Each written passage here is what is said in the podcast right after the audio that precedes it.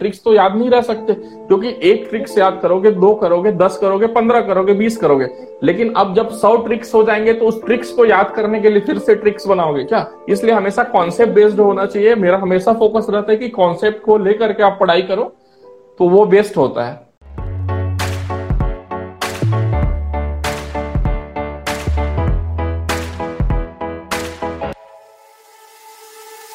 Good evening everyone, good evening sir. Good evening. So I welcome all my viewers and today's our speaker Dr. Pushpendra Kumar sir. So on behalf of Shashi Dream Foundation. So today's session topic is M. Pharma and B. Pharma. We are really glad to have Dr. Pushpendra Kumar sir with us. So let's begin with the session sir. Yeah, please go ahead. So it's going to be an amazing question and answer session. So my first question is to you is, can you brief about your journey, sir? I did my schooling from a small village that is named as Jaramnagar, that is in Chhattisgarh, Bilaspur district and Jaramnagar, Bilaspur district में place है Jaramnagar, तो वहाँ से मेरा schooling हुआ है। After schooling मैंने फिर B. Pharm ऑप्ट किया बाई चांस मैं आ गया, क्योंकि मेरे पास और सबसे बेस्ट ऑप्शन मेरे को B. Pharm लगा। After completing B. Pharm मैंने गेट क्वालिफाई किया था B. Pharm 4th ईयर में, बट गेट क्वालिफाई करने के बाद मेरे को जॉब ज्वाइन करना पड़ा बिकॉज M. Pharm में एडमिशन के लिए कुछ प्रॉब्लम्स थे, समथिंग कुछ फैमिली प्रॉब्लम था, उसकी वजह से फिर मैंने जॉब किया मार्केटिंग में। टोरेंट है, टोरेंट फार्मास्यूटिकल लिमिटेड है, उसमें मैंने मार्केटिंग में जॉब किया था और मेरा हेडक्वार्टर तभी बिलासपुर था। After 6 months of job I have joined BIT Mishra, that is Birla institute of technology, to carry out my M. Pharm And in 2009, I have completed my M.Pharm. Then I started teaching because I always love to teach. I was always passionate about teaching or academics. So in January 2010, I have started my teaching career in Ramesh Group of Institutions, that is in Greater Noida. So I was doing job there. Then I have registered for part-time PhD. During my teaching job from again same institute, that is Birla Institute of Technology, Ranchi. And after that, in 2012 I have joined full-time PhD, and after completing PhD in 2013 I have joined KITE, and recently I am working as associate professor in KITE, and recently I am promoted as head e-content cell. So currently I am working in KITE group of institutions, and I love teaching. Okay sir, okay. So what are the scopes in this field sir? Yeah, pardon me, please, can you repeat the question? What are the scopes in this field sir? Oh, what are the scopes? Okay. Yes, sir. I think many scopes are available in the field of pharmacy. As I have already discussed in morning session in Facebook. So I always recommend students to go for higher studies. Mainly, if students are pursuing B. Pharm, then they have to go for M. Pharm or MS from good institution after qualifying GPAT. And if students have already completed M. Pharm, and if they are interested to do more studies or higher studies, then they can opt for PhD, and for PhD they can do in India. उसके GPAT qualify करना पड़ेगा। बहुत सारे universities हैं जो GPAT के through PhD के लिए एलिजिबल करते हैं स्टूडेंट्स को।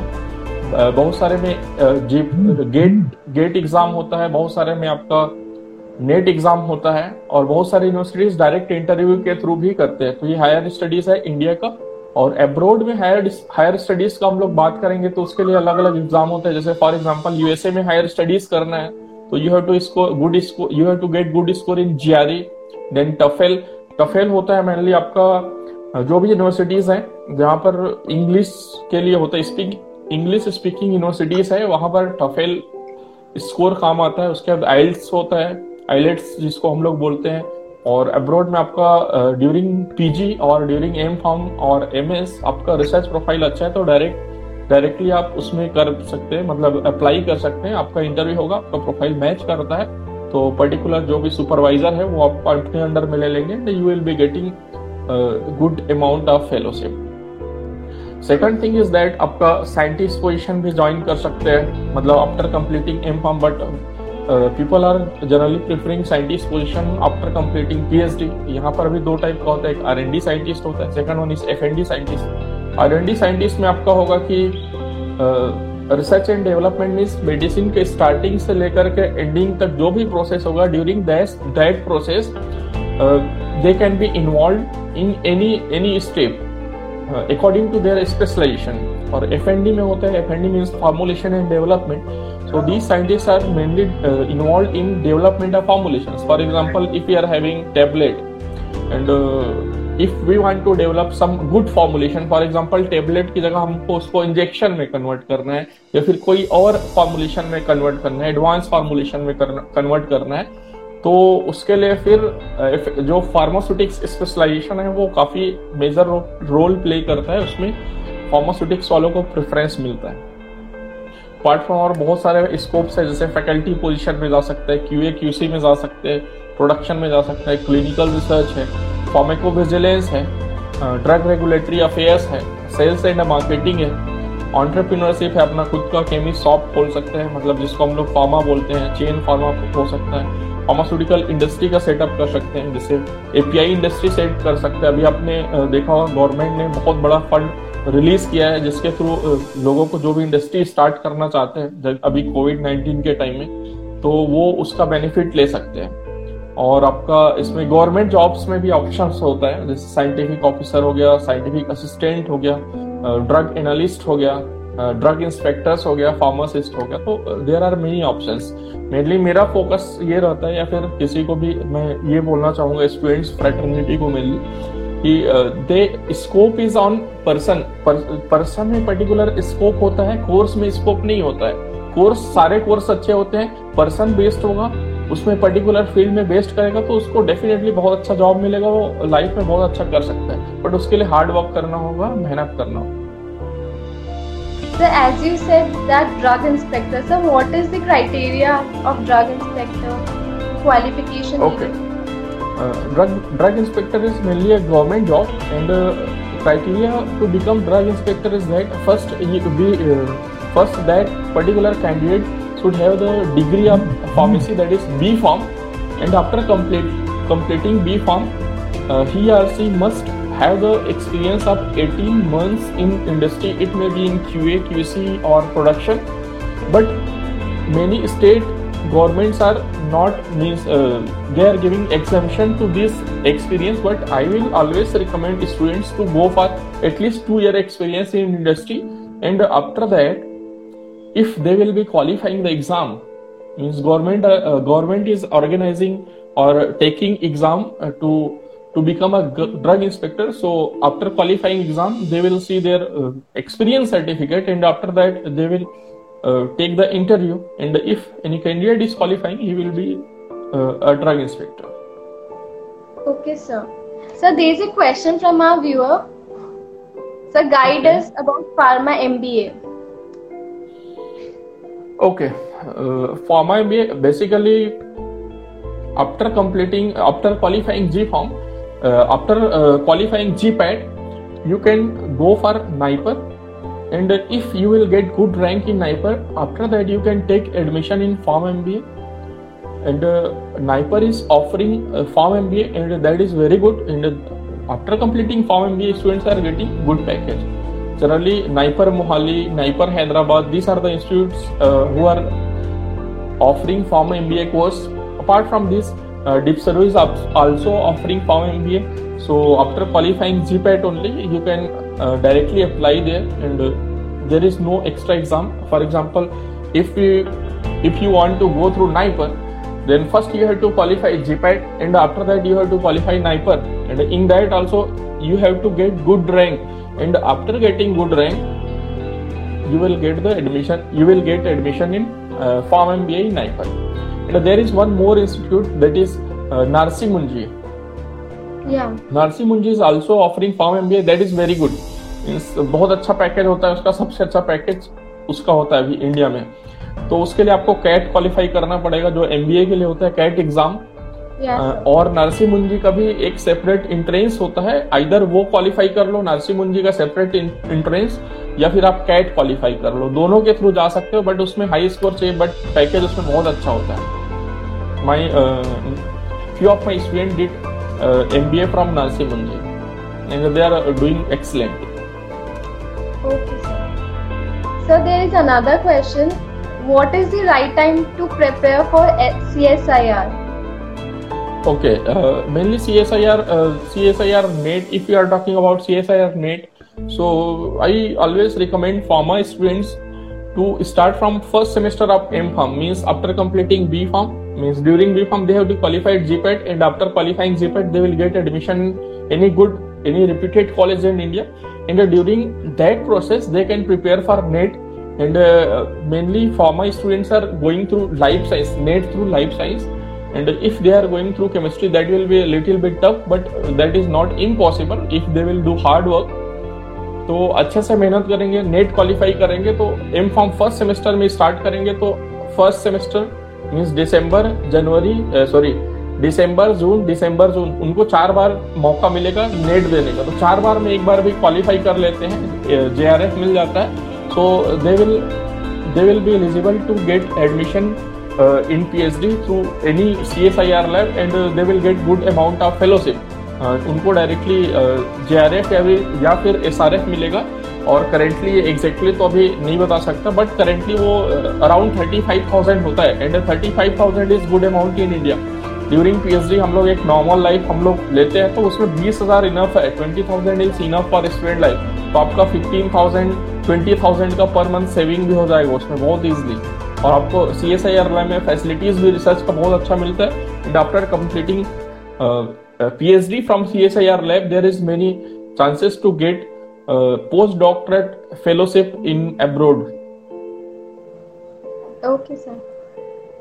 Sir, how to get PM fellowship, sir? Our viewer is asking. PM fellowship. I don't know about PM fellowship. Can you give the full name of PM? It's not mentioned here, sir. Yeah.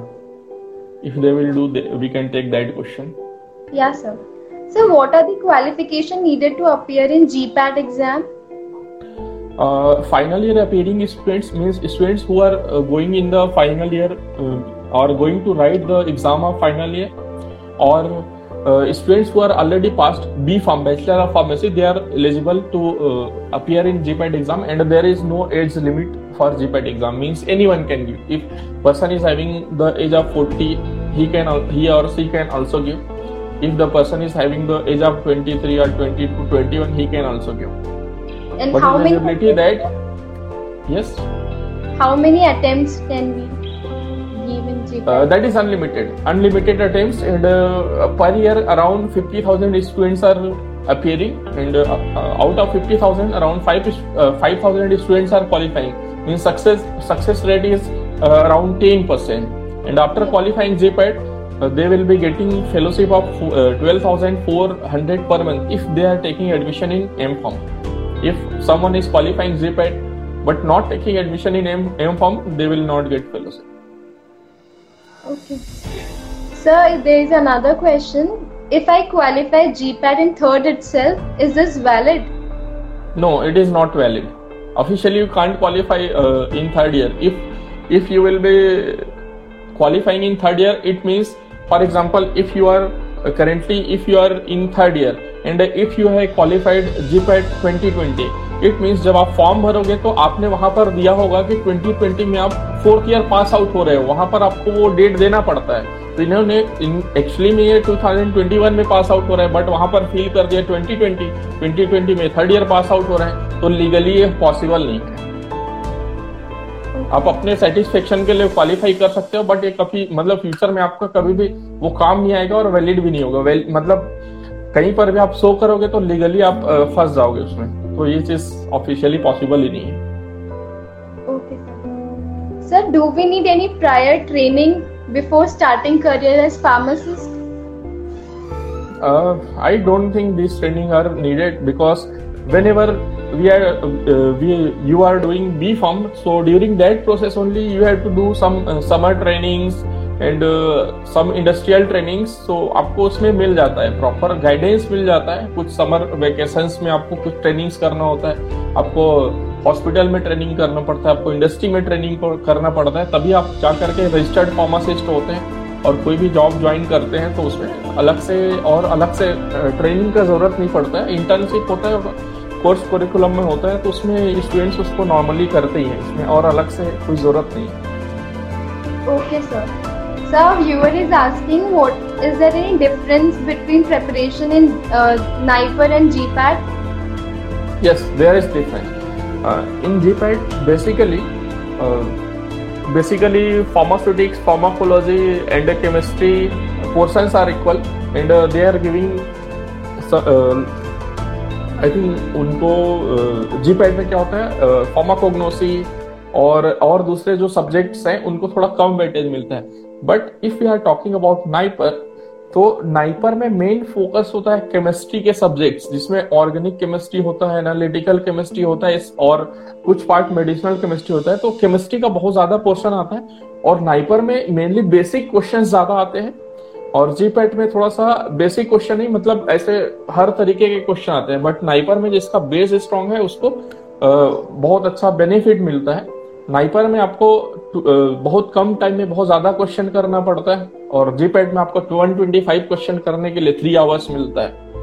तो ये चीज है, थोड़ा NIPER जैसा मुझे लगता है कि नाइपर में ज्यादा क्वेश्चंस होता है और केमिस्ट्री ज्यादा होता है, तो बहुत लोगों को मतलब नाइपर थोड़ा स्लाइटली टफ है, तो दोनों का जो प्रिपरेशन है थोड़ा डिफरेंट तरीके से करना पड़ता है। जीपैट के लिए आप केमिस्ट्री का प्रिपेयर नहीं भी करोगे, दूसरे स्टूडिक्सकोलॉजी आपका स्ट्रांग है तो अच्छा स्कोर कर सकते हो, बट नाइपर में अच्छा स्कोर करने के लिए आपका केमिस्ट्री स्ट्रांग होना चाहिए। Okay. So there is another question that do we need to do M. Pharma to get higher position in industry? Definitely, you have to do M. Pharma. Nowadays, PhD is preferred to get higher position in industry. It is needed. Okay. So what is the job stability in pharmacy? Pharmacy में अभी जैसे देख रहे हैं कि आपका corona virus चल रहा है, पैंडेमिक चल रहा है, तो जॉब स्टेबिलिटी बहुत ज़्यादा है फार्मेसी, बिकॉज फार्मा इंडस्ट्री कभी भी फार्मा इंडस्ट्री का डाउनफॉल होने वाला नहीं है। आप लोग देखोगे तो हर 2 साल 3 साल में कुछ ना कुछ नया नया डिसीज आते रहता है, तो ये जो है ना, मतलब लोग बीमार पड़ना बंद होने वाले नहीं है, लोग और ज़्यादा बीमार पड़ते जाएंगे। जैसा कि हम लोग बहुत सारा चीज़ यूज़ कर रहे हैं, इन्वायरमेंट पॉल्यूटेड है, तो उसकी वजह से बीमार लोग पड़ेंगे ही, ये कभी भी डाउनफॉल होने वाला नहीं है। और डाउनफॉल नहीं होने वाला है, इट मीन्स फार्मा इंडस्ट्री हमेशा ग्रो करेगा, तो इसमें जॉब की स्टेबिलिटी हमेशा अच्छी रहेगी। जो स्किल्ड पर्सन है, जिनको चीज़ आता है, जो हार्ड वर्कर है, उनको कभी भी प्रॉब्लम नहीं होने वाला है।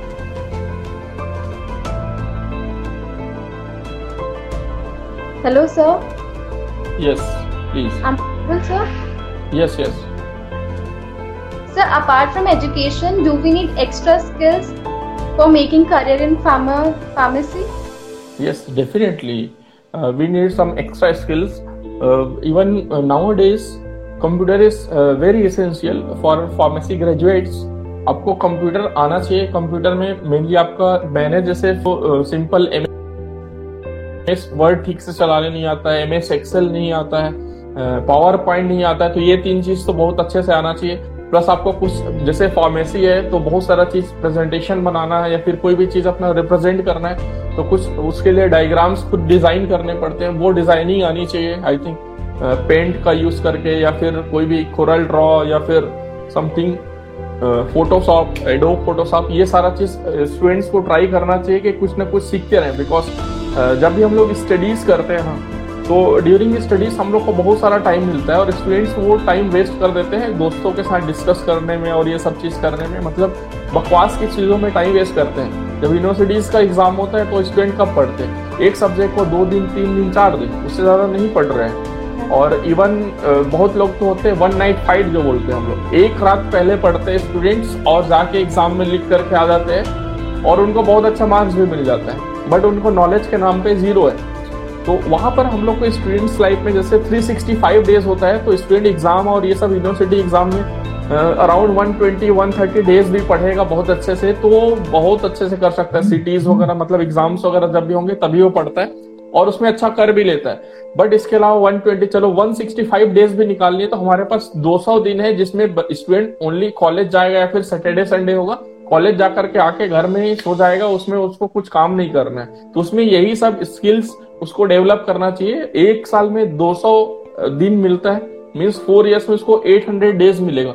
उसमें भी थोड़ा सा छुट्टी कर देते हैं तो उसमें चलो 600 डेज मान लिए, तो 600 डेज में वो पर डे कम से कम 3 आवर्स लगाएगा तो 1800 आवर्स मिलेगा। 1800 आवर्स में कुछ भी सीख सकता है। स्टूडेंट्स को तो मैं बोलूंगा कि अभी जैसे आर्टिफिशियल इंटेलिजेंस का सब ये चल रहा है तो उसको पाइथन, C++ ऐसे 1-2 लैंग्वेज भी सीख लेने चाहिए, तो ये काफी बेनिफिशियल होता है। और बड़े कॉलेजेस में जहाँ काफी रिप्यूटेड कॉलेजेस में होता है वहां पर क्या होता है, फार्मा स्टूडेंट्स का प्लेसमेंट आपका सॉफ्टवेयर कंपनीज में भी होता है, जैसे TCS में होता है और CTS में, कॉग्निजेंट में होता है। क्यों होता है? जिसके पास स्किल होता है उनका प्लेसमेंट उसमें होता है और उनको पैकेज बहुत अच्छा मिलता है। फार्मासिस्ट स्टूडेंट्स में क्या है, जनरली हम लोग देखेंगे तो स्टार्टिंग जो पैकेज होता है लो होता है, बट जो जिन स्टूडेंट्स को कोडिंग और ये सब चीज आता है तो क्योंकि ये सारे कंपनीज है, सॉफ्टवेयर कंपनीज, इनमें जो मेडिसिन की इंडस्ट्रीज है उनके भी प्रोजेक्ट्स आते हैं तो उनका सब डिजाइन करने के लिए उसको फार्मेसी भी पता है, कोडिंग भी आता है, तो वो बहुत ज्यादा ऊपर जा सकता है। मतलब फार्मेसी की भी उसको समझ है तो कोई भी चीज फार्मा वाला उसको समझने में प्रॉब्लम नहीं होगा, प्लस उसको कोडिंग भी आता है तो इजीली उसको अप्लाई कर सकता है। तो मेरा सजेशन है स्किल तो डेवलप करना ही चाहिए स्टूडेंट्स को। Sir there is another question, sir why IUPAC nomenclature of heterocyclic compound lectures are not shown in your YouTube channel? We are not able to get the kind of video in whole your YouTube channel. I removed that videos due to some reasons. Quality of that those videos are very high, and I was not getting satisfactory views. That's why I have removed. उनको बहुत वो video बहुत ज़्यादा views deserve करते थे, but लोगों ने इसको देखा नहीं। क्यों नहीं देखा? क्योंकि अभी COVID-19 चल रहा है, सबको बकवास देखना है, सबको entertain करना है, पढ़ाई तो किसी को करनी नहीं, इसलिए मैंने उसको remove कर दिया और वो वापस आएगा भी नहीं। What do you think how far that COVID-19 affected the Indian pharma sector? What changes we are going to see in that now? अभी थोड़ा सा तो डाउनफॉल आया इंडियन फार्मा सेक्टर में, बिकॉज 100% एम्प्लॉई आपके वहां पर जाकर के काम नहीं कर सकते, बट ओवरऑल देखेंगे तो वैसा कुछ मतलब ज्यादा डाउनफॉल होने वाला नहीं है। ऐसे मतलब एज इट इज रिज्यूम हो जाएगा फार्मा सेक्टर। फार्मा सेक्टर ऐसा सेक्टर है जो अफेक्ट नहीं होगा, और अभी आज के डेट में जितना भी डिजिटल चीज और इंक्रीज होगा, फार्मा सेक्टर अफेक्ट नहीं होगा, आइदर स्टेगनेंट रहेगा या फिर वो ऊपर जाएगा। बट अभी जो प्रोडक्शन डाउन इसलिए गया है क्योंकि अभी 100% एम्प्लॉई के साथ कोई भी कंपनीज रन नहीं कर सकती है, तो इसलिए अदरवाइज कोई इफेक्ट नहीं होने वाला। फार्मा सेक्टर तो हमेशा बूम रहेगा, इसका कोई इशू नहीं है मेरे ख्याल से। Okay, sir. Sir, why you have selected online teaching as profession, sir? Actually में क्या होता है कि जैसे हम लोग नॉर्मल टीचिंग करते हैं, मैं शुरू से पैशनेट रहा हूँ टीचिंग के लिए। जैसे मैंने बताया स्टार्टिंग में मुझे लगता था, जब मैं छोटा बच्चा था, मीन्स प्राइमरी स्कूल में पढ़ता था, 8th क्लास तक पढ़ता था मैं, तो मुझे लगता था कि मुझे ना स्कूल टीचर बनना है। स्कूल टीचर बनने से फ़ायदा क्या है कि बच्चों को ना मस्त पीटने को मिलता है, बड़ा मज़ा आता था उसमें। मुझे कोई मार खाता था तो मुझे बहुत मज़ा आता था, क्योंकि मैं शुरू से पढ़ के जाता था बहुत अच्छे से, और मैं जनरली मुझे मार पड़ती नहीं थी स्कूल में। मैं अच्छा रैंक मतलब मार्क्स वगैरह अच्छे आते थे, मैं जो भी रूटीन होता था वो ठीक से पढ़ता था, तो जो किसी को पिटाई पड़ती थी तो मुझे बहुत मतलब बड़ा अच्छा लगता है, इसने पढ़ाई नहीं किया, इसको मार पड़ रही है, अरे बहुत बढ़िया बात है। तो मेरे एक लगता था कि वैसा पीटना है मुझे, तो मैं सोचता था शुरू में स्कूल टीचर बनना है। उसके बाद फिर क्या हुआ कि जब मैं 9th क्लास में आया तो उस समय जैसे हम लोग देखेंगे हमारे स्कूल में फ्लैग होस्टिंग होती है 15 अगस्त को, मतलब इंडिपेंडेंस डे में, रिपब्लिक डे में, तो ऐसे कोई इंडिपेंडेंस डे में एक फ्लैग होस्टिंग के लिए ना एक कॉलेज से एक प्रोफेसर आए हुए थे बाहर, मतलब सिटी के जो बिलासपुर के कॉलेज से एक प्रोफेसर आए हुए थे, तो उनका काफी इज्जत हुआ। वो प्रोफेसर थे, उनका मतलब सारे टीचर्स और प्रिंसिपल सब उनका इज्जत कर रहे थे। मैंने देखा यार ये तो टीचर लोग भी इज्जत कर रहे हैं इनका। बोला अब मुझे प्रोफेसर बनना है, कॉलेज में प्रोफेसर बनना है। तब से डिसाइड किया था कि टीचिंग तो अच्छा लगता ही, तो मुझे कॉलेज में टीचिंग करनी थी। तो इसलिए मैं ऑप्ट किया। अब आपका क्वेश्चन पे आते हैं कि आपका क्वेश्चन है कि भाई ई लर्निंग क्यों प्रेफर किया। तो कॉलेज में जब मैंने टीचिंग स्टार्ट किया 2010 में, तो टीचिंग में पढ़ने के लिए मैं पूरा एकदम जान लगा देता था, मतलब बहुत मेहनत करके पढ़ाता था। अब उसमें क्या हुआ, बहुत मेहनत करके पढ़ाओ, लेकिन बच्चों का हैबिट क्या होता है कि जैसे कॉलेज में, स्पेशली स्कूल में तो उतना नहीं होता है, बट कॉलेज में ये होता है कि 60 का स्ट्रेंथ है या फिर 50 स्टूडेंट्स का स्ट्रेंथ है, तो उसमें आपको 50 का फॉर एग्जाम्पल स्ट्रेंथ है, तो उसमें 50 स्टूडेंट कभी भी कॉलेज में नहीं आने वाले। उसमें कितने आएंगे, 35, 40, 41, बहुत से हो गया तो 45, नहीं तो किसी दिन फेस्टिवल कुछ हुआ तो 25 बच्चे पहुंच रहे हैं, कभी 5 बच्चे, कभी 10 बच्चे पहुंच रहे हैं, दिवाली के 5 दिन पहले घर चले गए, दिवाली के 5 दिन बाद वापस आ रहे हैं।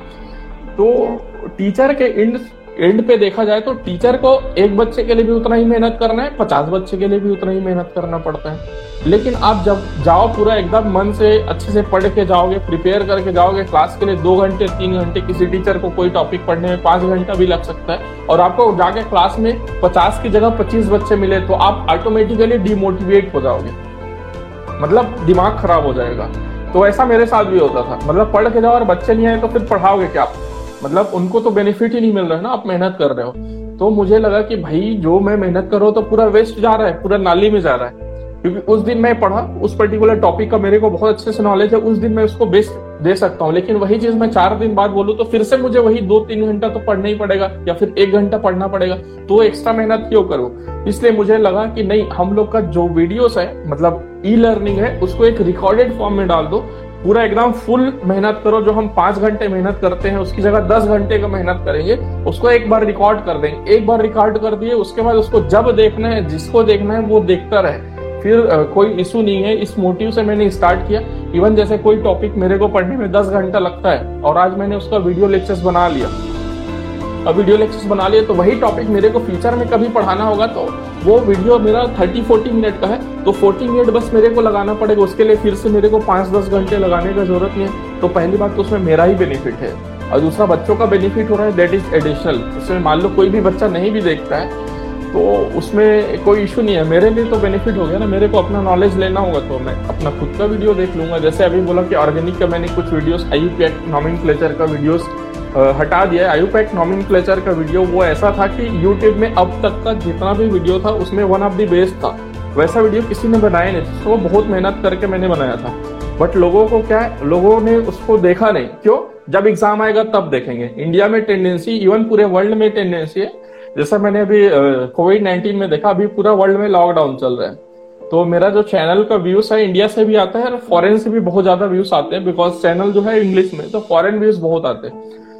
ऑलमोस्ट मंथली लगभग 100 कंट्रीज को कवर करता है मेरा चैनल, तो फॉरेन से भी व्यूज डाउन हो गए और इंडिया से भी व्यूज डाउन हो गए। तो मेरे को समझ में आ गया, भैया ये सब एग्जाम का खेल है, जब एग्जाम होगा बच्चे तभी पढ़ेंगे, एग्जाम नहीं होगा तो नहीं पढ़ेंगे। इसलिए मैंने वो वीडियो रिमूव कर दिया, क्योंकि इसमें इतना मेहनत किया था मैंने, तो मैं नहीं चाहता कि उसको एग्जाम पॉइंट ऑफ व्यू से देखा जाए। मैं ये चाहता था कि उसको लोग नॉलेज के लिए देखें, तो नॉलेज के लिए तो लोगों ने देखा नहीं, इसलिए मैंने हटा दिया। लोगों को क्या चाहिए, स्टूडेंट्स को ट्रिक्स चाहिए, ट्रिक्स मैं कभी देता नहीं हूँ। ट्रिक्स कितने दिन तक आप ट्रिक्स याद रखोगे, ट्रिक्स तो याद नहीं रह सकते, क्योंकि एक ट्रिक्स याद करोगे, 2 करोगे, 10 करोगे, 15 करोगे, 20 करोगे, लेकिन अब जब 100 ट्रिक्स हो जाएंगे तो उस ट्रिक्स को याद करने के लिए फिर से ट्रिक्स बनाओगे क्या? इसलिए हमेशा कॉन्सेप्ट बेस्ड होना चाहिए। मेरा हमेशा फोकस रहता है कि कॉन्सेप्ट को लेकर के आप पढ़ाई करो, तो वो बेस्ट होता है। तो ये मेरा पॉइंट ऑफ व्यू है, इसलिए मैंने ई लेक्चर्स स्टार्ट किए और मेरे को बहुत अच्छा लगता है इसमें ई लेक्चर्स, एकदम proper documented, recorded. Sir, according to you, which online और offline, which learning is better? Blended learning means कुछ चीजें ऑनलाइन होनी चाहिए और कुछ चीजें ऑफलाइन होनी चाहिए। मेनली क्या होना चाहिए, अभी जो स्टूडेंट्स का मैं रवैया देख रहा हूँ, लोगों के पास पैसेज नहीं है, तो जो हम लोग ऑफलाइन क्लास में 50 मिनट में कवर करते हैं, ऑनलाइन में 15 मिनट में कवर हो जाता है। तो बच्चों को एक सिलेबस दे दो कि भाई आपका ये सिलेबस है, इतना चीज आपको पढ़ के आना है, तो वो 10 वीडियो पढ़ के आएंगे। उसके बाद फिर नेक्स्ट ऑफलाइन क्लास लगाओ, उस वीडियोस में जो भी प्रॉब्लम्स है या फिर टीचर एक पर्टिकुलर स्टैंडर्ड क्वेश्चंस लेकर के वो क्वेश्चन स्टूडेंट्स को पूछा जाए, स्टूडेंट उसका जवाब दे देते हैं तो बहुत बढ़िया बात है। यदि जवाब नहीं दे पाते हैं तो उसको पूरा टीचर्स प्रॉपरली एक्सप्लेन करें। This is known as blended learning और ये नीड ऑफ द आवर है, फ्यूचर में यही होने वाला है। क्योंकि अभी कोविड-19 के कारण आई डोंट थिंक कि अभी कॉलेज फुल फ्लैश इस सेमेस्टर में तो ओपन नहीं होने वाला है, तो अप टू डिसम्बर यही चलने वाला है। और जो पर्टिकुलर टीचर ब्लेंडेड लर्निंग पे फोकस नहीं रहेगा उसके स्टूडेंट्स पीछे रह जाएंगे, और जो स्टूडेंट्स ओनली ऑफलाइन पे या फिर ओनली ऑनलाइन पे डिपेंडेंट रहेंगे वो भी इसको सफर कर सकते हैं। तो ब्लेंडेड लर्निंग मस्ट है, अपनी अपनी जगह पर दोनों का बेनिफिट्स हैं। ई लर्निंग का बेनिफिट्स मैंने बता दिया, ऑफलाइन लर्निंग का भी बेनिफिट है। ऑफलाइन लर्निंग ई लर्निंग में क्या होता है, जैसे कि नॉर्मल बात कर रहे हैं तो उसमें कोई भी चीज हो गया, किसी बच्चे ने कुछ किया तो उसमें एक कॉमेडी या फिर ह्यूमर कुछ भी ला सकते हैं। बच्चों का पढ़ने का मन नहीं है तो उसमें टाइम पास कर सकते हैं, कोई इशू नहीं है। बहुत अच्छा बॉन्डिंग, टीचर और स्टूडेंट के बीच में बॉन्डिंग बहुत अच्छी रहती है। ऑनलाइन में क्या होता है, वन वे होता है, थोड़ा सा कम्युनिकेशन गैप आ सकता है। कई बार क्या होता है, जैसे सिंपल एग्जाम्पल है, किसी टीचर ने ऑनलाइन वीडियोस अपलोड किए हैं और उसमें स्टूडेंट्स को कोई डाउट है तो उसने अपना क्वेश्चन पूछा और कमेंट में क्वेश्चन पूछा। अब टीचर को उसको रिप्लाई करना है नहीं करना है। जैसे मेरा चैनल तो एक दिन में मेरे को 150 कमेंट्स आएंगे, तो पूरा 50 कमेंट्स को तो मैं रिप्लाई कर ही नहीं सकता, अदरवाइज मेरा 24 आवर मेरे पास ही, मेरा तो जिंदगी पूरा बेकार हो जाएगा ना। तो वो चीज़ इंस्टेंट जो सोल्यूशन होता है वो नहीं हो पाता है ऑनलाइन लर्निंग में। बट ऑफलाइन में जो भी स्टूडेंट्स का क्वेश्चन होता है टीचर उसको इमीडिएटली सॉल्व कर देते हैं। So what do you think, what is the basic problem with students in this thing? Student का basic problem ये है कि उनको लगता है कि सब आसानी से मिल जाए बिना मेहनत के, और वो अपने एंड पे मेहनत नहीं करना चाहते हैं। वो बड़ा प्रॉब्लम है एक्चुअली में। आज के डेट में आप देखोगे स्टूडेंट्स को, आपने भी पढ़ाई किया होगा तो आपने देखा होगा स्टूडेंट्स को टीचर से नोट्स चाहिए, पीपीटीज चाहिए। तो वो क्यों चाहिए भाई, टीचर ने पढ़ा दिया, अपना नोट्स खुद बनाओ, स्टैंडर्ड बुक से पढ़ो, रेफरेंस बुक से पढ़ो, तो आपके लिए खुद के लिए बेनिफिट है, सेल्फ स्टडी करो।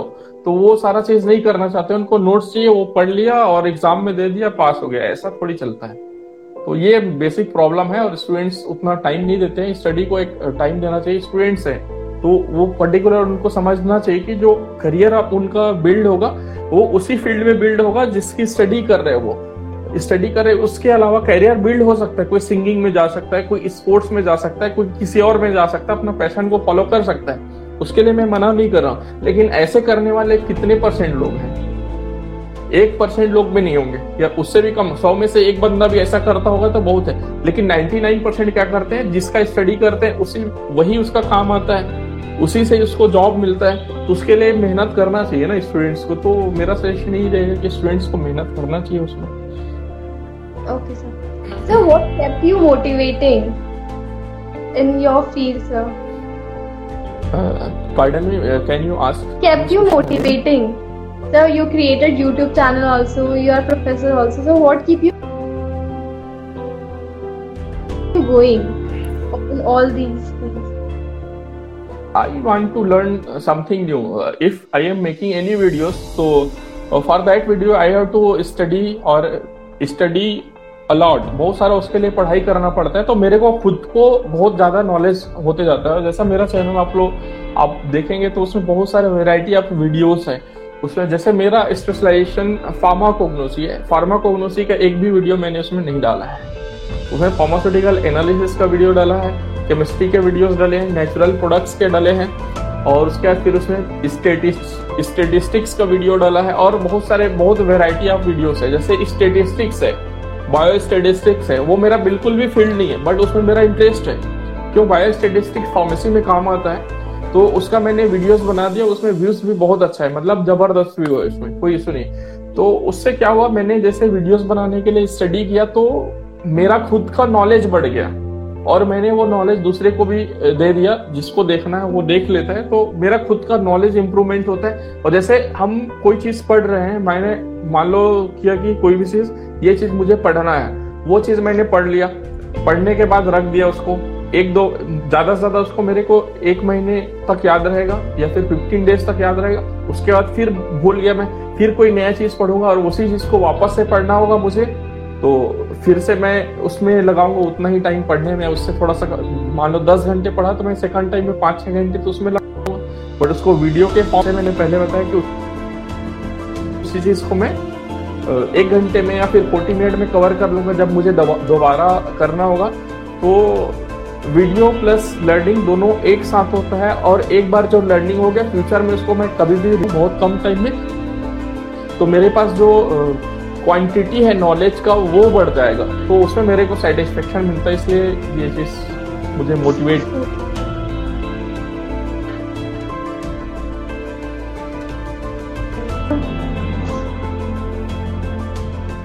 Hello, yes yes please. Sir, how we can increase concentration, sir, so that we can learn more and more things and we can remember them for a long time. ये बहुत अच्छा question है। Actually मैं concentration increase करने का बहुत सारा अलग अलग मेरा मेथड क्या होता है वो मैं बता देता हूँ, बट इसके भी अलावा बहुत सारा मेथड्स हो सकता है।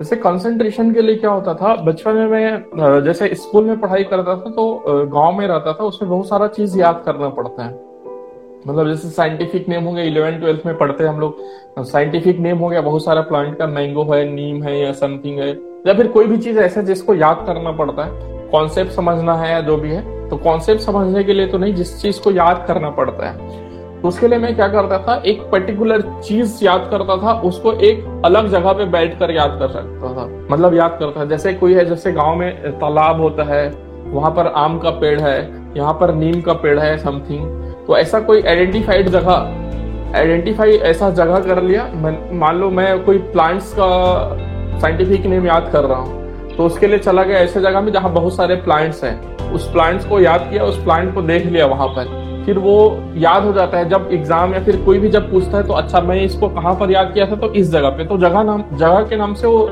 क्लिक कर जाता है दिमाग में, तो इस तरीके से याद कर सकते हैं। मान लो एक पर्टिकुलर जगह में आपका कंसंट्रेशन नहीं बन पा रहा है, तो आप वो जगह चेंज करके और दूसरे जगह में जा करके देखो, थोड़ा ओपन स्पेस में बैठो या स्टडी रूम को छोड़ करके, हमेशा स्टडी रूम में बैठे नहीं रहना चाहिए। या फिर आप कहीं पर जा रहे हो तो एक मतलब नोट्स टाइप का इसमें बना लो, फ्लैश कार्ड, और जा रहे हो तो उसको देख लो। आजकल तो मोबाइल में फोटो खींच करके उसमें भी देख सकते हैं। स्टडी टेबल है तो उसमें आप बहुत सारा अपना सामने में चार्ट बना करके चिपका सकते हो, उसको रोज देखते रहो तो वो चीज़ याद हो जाएगा। और उसके बाद फिर कॉन्सेप्ट की बात आती है, तो उसको कंसंट्रेशन कैसे करें, उसका कंसंट्रेशन ऐसे करें कि भाई पहले तो मोबाइल को दूर में रख दो, मोबाइल को दूर रखोगे तो कंसंट्रेशन आपका अपने आप बन जाएगा, मतलब उस काम में इतना खो जाओगे कि भाई ये मेरा टारगेट है, ये मुझे समझना ही है, और उसको समझने में पूरा अच्छे से लग जाओ। फिर भी समझ में नहीं आ रहा है, कंसंट्रेशन ब्रेक हो रहा है, तो एक पैड लो, एक नोट पैड लेकर के उसमें लिखते जाओ कि आपने क्या क्या समझा, उसको एक फ्लो चार्ट के फॉर्म में बनाओ। फ्लो चार्ट के फॉर्म में बनाओगे तो फिर क्या होगा, बहुत अच्छे से वो समझ में आ जाएगा। जैसे आज का सुबह का सेशन लेना था मुझे, तो ये मैंने पूरा लिखा था, नोट किया था, ऐसे ही रैंडमली नहीं था वो। तो ये चीज तो आपको होमवर्क करना पड़ेगा हर चीज में, अदरवाइज कंसंट्रेशन नहीं बन पाएगा। तो ये है बेसिकली, शॉर्ट नोट्स रखें हम साथ में। बिल्कुल बिल्कुल, फ्लैश कार्ड, शॉर्ट नोट्स अपने। Hello hello sir, hello, yes sir. Sir, what is your success mantra? तो सोलफुल।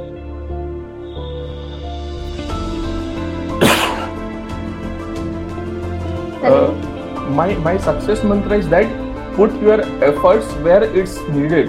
आप अपना एफर्ट वहीं पर लगाओ जहां पर इसकी जरूरत है, किसी दूसरे से कंपेयर मत करो। इस बंदे ने एक्स किया तो तुमको भी वही एक्स वर्क करना है, ऐसा कुछ नहीं है, सबका अलग अलग पर्सपेक्टिव हो सकता है। तो आप अपने हिसाब से काम करो, आपको जिस पर्टिकुलर डायरेक्शन में जाना है उस पर फोकस रहो। कोई भी चीज़, अच्छा इस बंदे ने किया, इसको 1 लाख रुपए सैलरी मिल गया तो मैं भी इसी में चलता हूँ, गारंटी नहीं है कि आपको उसमें भी जाकर के 1 लाख मिलेगा, हो सकता है कुछ भी ना मिले। आप जो कर रहे हैं उसी में आपको 50,000, 60,000 या फिर हो सकता है 2 लाख मिल जाए। आप बहुत अच्छा करोगे तो अपना डायरेक्शन चेंज मत करो, आप एक फिक्स करो कि आपको क्या करना है, वही चीज करो जो दूसरे कर रहे हैं। ये इसने ये किया, जैसे हम लोग देखते हैं समाज में, उसने बीटेक किया, उसका इतना लाख का पैकेज लग गया तो मेरा बेटा भी बीटेक करेगा। अरे भाई क्यों करेगा, उसका इंटरेस्ट नहीं है। तो इसलिए है कि put your efforts where it's needed. हमारे जिंदगी में बहुत सारे ऐसे चीजें आती है जहां पर हमें क्या करना पड़ता है कि हम लोग को शॉर्ट टर्म बेनिफिट्स दिखता है, तो शॉर्ट टर्म बेनिफिट्स में मत जाओ, आपको जहां पर जाना है वहीं जाओ और उस पर भटको मत। ये मेरा वो है, मैसेज है स्टूडेंट्स के लिए। ये अपना जो एफर्ट्स है, अपने करियर के लिए राइट चॉइस नहीं कर पाते हैं, वो उनको बहुत टाइम लग जाता है ये सोचने के लिए कि उनके लिए सही क्या है, एक्चुअली उनका इंटरेस्ट किस में है। तो ये कैसे मतलब स्टूडेंट कैसे कैटेगरी करे इस चीज को? स्टूडेंट्स को इसमें इस चीज में चाहिए कि अपने जो भी उनको लगता है कि जो उनके लिए सही सोच रहा है उनसे डिस्कस करें। उनके ये टीचर्स हो सकते हैं, उनके प्रिंसिपल हो सकते हैं, उनके पेरेंट हो सकते हैं और उनके आसपास के और बड़े लोग हो सकते हैं जो उस पर्टिकुलर फील्ड में आपको सही सजेशन दे सकते हैं। तो 2-3 लोगों से ऐसे पूछें, उसके बाद फिर खुद एनालाइज करें कि क्या चीज सही है, उसके हिसाब से वो चूज कर सकते हैं। मतलब अपने एंड पे उनको हार्डवर्क करना ही पड़ेगा और जब डिसीजन नहीं ले पा रहे हैं तो आसपास में जो भी उनको सही लगता है उनसे सजेशंस ले सकते हैं। Okay sir. Sir what will be your message to pharma aspirants sir? Pharma aspirants के लिए मेरा भाई, आप हार्डवर्क करो और बहुत अच्छे से पढ़ाई करो। जीपैट तो क्वालिफाई कर ही लेना चाहिए सबको, आइदर आप जनरल फर्दर स्टडी करो या ना करो, जीपैट क्वालिफाई कर लो तो उससे क्या बहुत अच्छे से आ जाएगा। उस नॉलेज को काफी अच्छे से यूटिलाइज कर सकते हो। फ्यूचर में आपको कोई भी गवर्नमेंट जॉब या कोई भी जॉब का अपॉर्चुनिटीज आएगा तो आपका इंटरव्यू अच्छा जाएगा, आपका रिटर्न एग्जाम अच्छा जाएगा और इसके साथ में आपको अलग से कुछ स्किल्स जरूर डेवलप करना चाहिए। जैसे मैंने बोला कि कंप्यूटर स्किल्स आज की डेट में मस्ट है। आप MS ऑफिस सीख लो, मतलब आपको PowerPoint, MS वर्ड और MS एक्सेल आना चाहिए, बहुत अच्छे से आना चाहिए। इसके अलावा आपको कुछ इंस्ट्रूमेंट्स चलाने आने चाहिए। जैसे इंडस्ट्री में आप जॉब करने जाते हैं तो UV और HPLC बहुत मस्ट होता है। तो आप अपने कॉलेज में देखो, हर कॉलेज में UV और HPLC होता ही है एज पर PCI नॉर्म्स और आपके कुछ टीचर्स ऐसे होते हैं जो उस पर्टिकुलर इंस्ट्रूमेंट्स को चलाते हैं। तो उन टीचर्स से रिक्वेस्ट करो कि आपको सिखाने के लिए और बी फॉर्म के दौरान ही उन सारे इंस्ट्रूमेंट्स को 2-3 इंस्ट्रूमेंट सीख लो, वो आपका आगे जॉब में काम आएगा। और इसके अलावा कुछ और सॉफ्टवेयर, जैसे कि आज की डेट में वीडियोस बहुत चल रहा है, मतलब आगे जाकर के ई लर्निंग और ये सब इन चीज में मतलब एकदम स्कोप का बूम आने वाला है। और फार्मेसी फील्ड में इस पर्टिकुलर फील्ड में फार्मेसी वाले बहुत पीछे हैं। मतलब वीडियो एडिटिंग वगैरह और ग्राफिक्स डिजाइनिंग वगैरह इन सब में सीख सकते हो तो अभी वो अच्छी बात, आगे आपका बहुत काम आएगा। ई लर्निंग वगैरह में समथिंग एनिमेशंस वगैरह बना सकते हो, ये सारा चीज आपको करना चाहिए। अलग से स्किल, मतलब कुछ ना कुछ अपने हिसाब से स्किल डेवलप करना चाहिए। और आपका जैसे प्रोग्रामिंग लैंग्वेज हो गया, पाइथन हो गया, आपका C हो गया, C++, जितना भी सीख सकते हो सीख डालो और उसको अप्लाई करो। ये मेरा मैसेज है। Okay sir. So there was question from our viewer that we can prepare for M. Pharma during a job.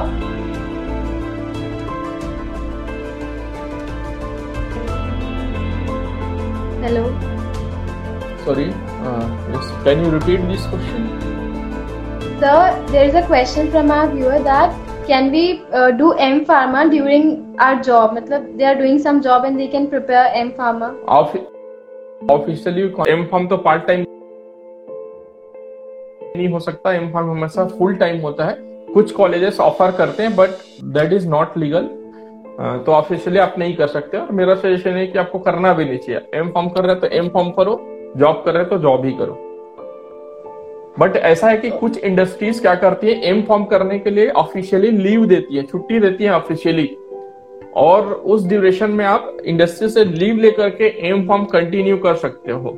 ये ऑप्शन होता है, कुछ कंपनीज ये ऑफर देती, इवन कुछ कंपनीज अपने एम्प्लॉय को ऐसा कराती भी है, मतलब खुद के पैसे से ऐसा करने के लिए वो प्रमोट करते हैं, ऐसा ऑप्शन होता है।